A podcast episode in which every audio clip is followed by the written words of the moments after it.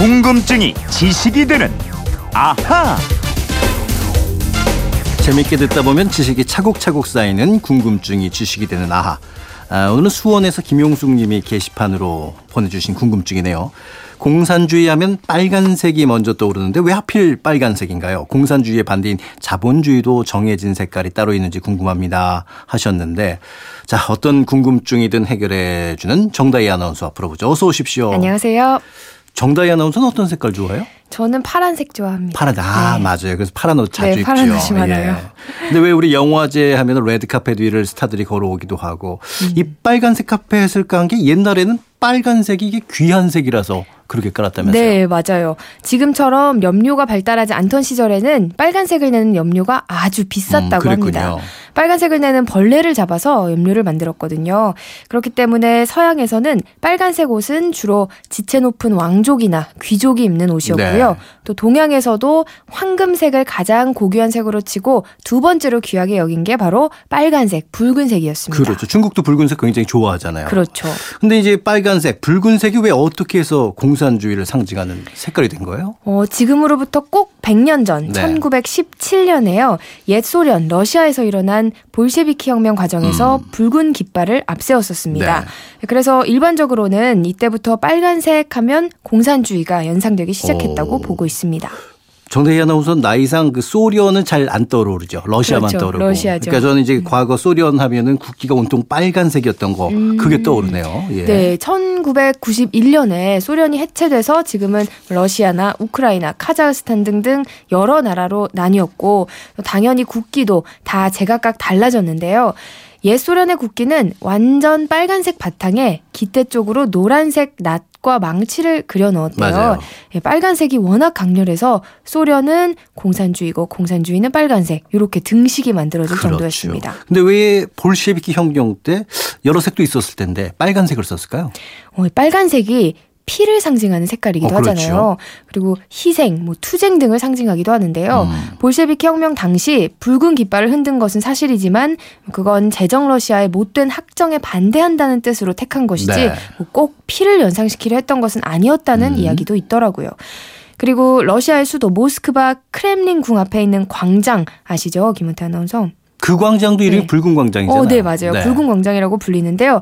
이 광장이 실제로 붉은색은 아닙니다. 음. 붉지도 않고 실제로는 러시아 말로 아름다운 광장이래요. 아 그래요? 네. 근데 이 아름답다는 러시아 말이 붉다라는 말에서 나왔기 때문에 아. 붉은 광장으로 불릴 뿐인 겁니다. 그러니까 실제 의미는 아름다운 광장이다. 네네, 어. 맞아요. 그 얘기를 좀 들어보면 공산주의자들이 스스로를 빨간색으로 규정한 건 아니다. 이런 뜻으로도 좀 들리네요. 네, 스스로 규정한 건 아니고요. 자본주의 진영에서 빨간색을 공산주의 국가, 공산주의자 색깔로 규정을 하다 보니까 네. 점점 이제 빨간색이 공산주의자 색이 되어버린 것이라고 음. 볼수 있겠는데요.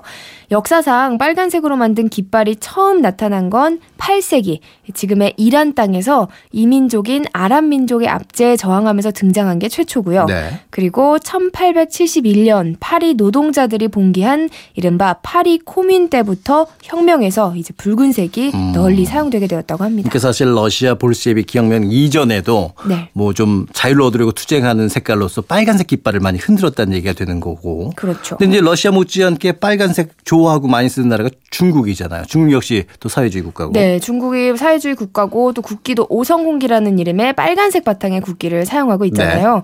중국이 사회주의 국가라서 빨간색을 많이 쓰는 건 아니고요. 음. 중국 특유의 상징적인 문화 때문에 쓰는 것으로 보는 게 아마 더 정확할 겁니다. 그렇군요. 뭐 앞서도 저희가 얘기했지만 중국 네. 사람들 빨간색을 워낙 좋아하잖아요. 그렇죠. 엄청 좋아하죠. 중화권에서는 이 빨간색이 좋은 의미를 거의 다 가지고 있다고 네. 보시면 됩니다. 어, 과거부터 기쁨, 뭐 즐거움, 경사 등의 의미가 있었고요. 현대에 들어와서도 인기, 유행, 음. 혁명, 혼인, 돈, 행운 등의 좋은 의미를 지닌 색깔로 인정받는 게 바로 빨간색입니다. 그렇죠. 근데 보면은 자본주의 체제인 대만, 타이완도 빨간색을 좋아하잖아요. 그러니까 결국은 그 중국에서 같은 그 흐름이니까. 네 네 그렇습니다. 이념이랑 특별히 관계가 네. 있다고 보기보다는 원래 빨간색을 좋아하는 사람들이 뭐 중국 사람들이다 이렇게 보시는 게 좋겠습니다. 그렇군요. 그렇다면은 이 자본주의를 상징하는 색깔은 뭐라고 봐야 될까요? 어, 사회주의를 상징하는 빨간색만큼 뭐 특별히 두드러지지는 네. 않지만요. 그래도 꼽자면 청색, 흰색, 음. 파란색을 꼽을 수 있겠습니다. 지금의 서구 자본주의가 청교도 혁명, 프로테스탄트 운동의 뿌리를 두고 있잖아요. 이 프로테스탄트 운동이 파란색을 청교도의 네. 윤리를 상징하는 빛깔로 만들었거든요. 어, 근데 파란색은 빨간색과 좀 비교를 해보자면 뭔가 빨간색은 좀 더 화려한 그런 느낌이 드는데 파란색은 조금은 검소하고 청렴한 느낌? 네, 그런 네. 느낌이 들어요. 그렇죠. 이 프로테스탄트, 즉 청교도의 검소함과 경건함을 청색만큼 잘 나타내주는 색깔도 드물었습니다. 음. 그래서 프로테스탄트 윤리에 기반을 해서 세워진 자본주의 사회에서도 파란색의 인기가 있었습니다. 네. 가만히 생각해 보면은 각 나라를 상징하는 국기에 빨간색이 꽤 많이 들어가는 것 같아요. 우리나라에는 뭐 검은색도 있고 파란색도 있지만 역시 또 빨간색이 태극 모양이 들어가니까요. 네, 맞습니다. 전 세계 모든 나라의 국기 가운데 80%에 어우, 80%다. 네, 바로 이 빨간색이 들어 있다고 합니다. 또 우리 축구팀 그 붉은 악마 또 있듯이 주색이 빨간색이잖아요. 그렇죠. 빨간색 유니폼을 입은 스포츠팀의 승률이 더 높다는 아, 조사 그래요? 결과도 있고요. 빨간색은 또 사랑과 평화를 뜻하면서도 동시에 증오와 전쟁을 상징하기도 하거든요. 네. 그래서 빨간색은 모순, 즉 두 얼굴의 야누스로 보기도 합니다. 음, 야누스라고 표현을 하니까 딱 빨간색이랑 느낌이 일치하는 네. 느낌이 드네요.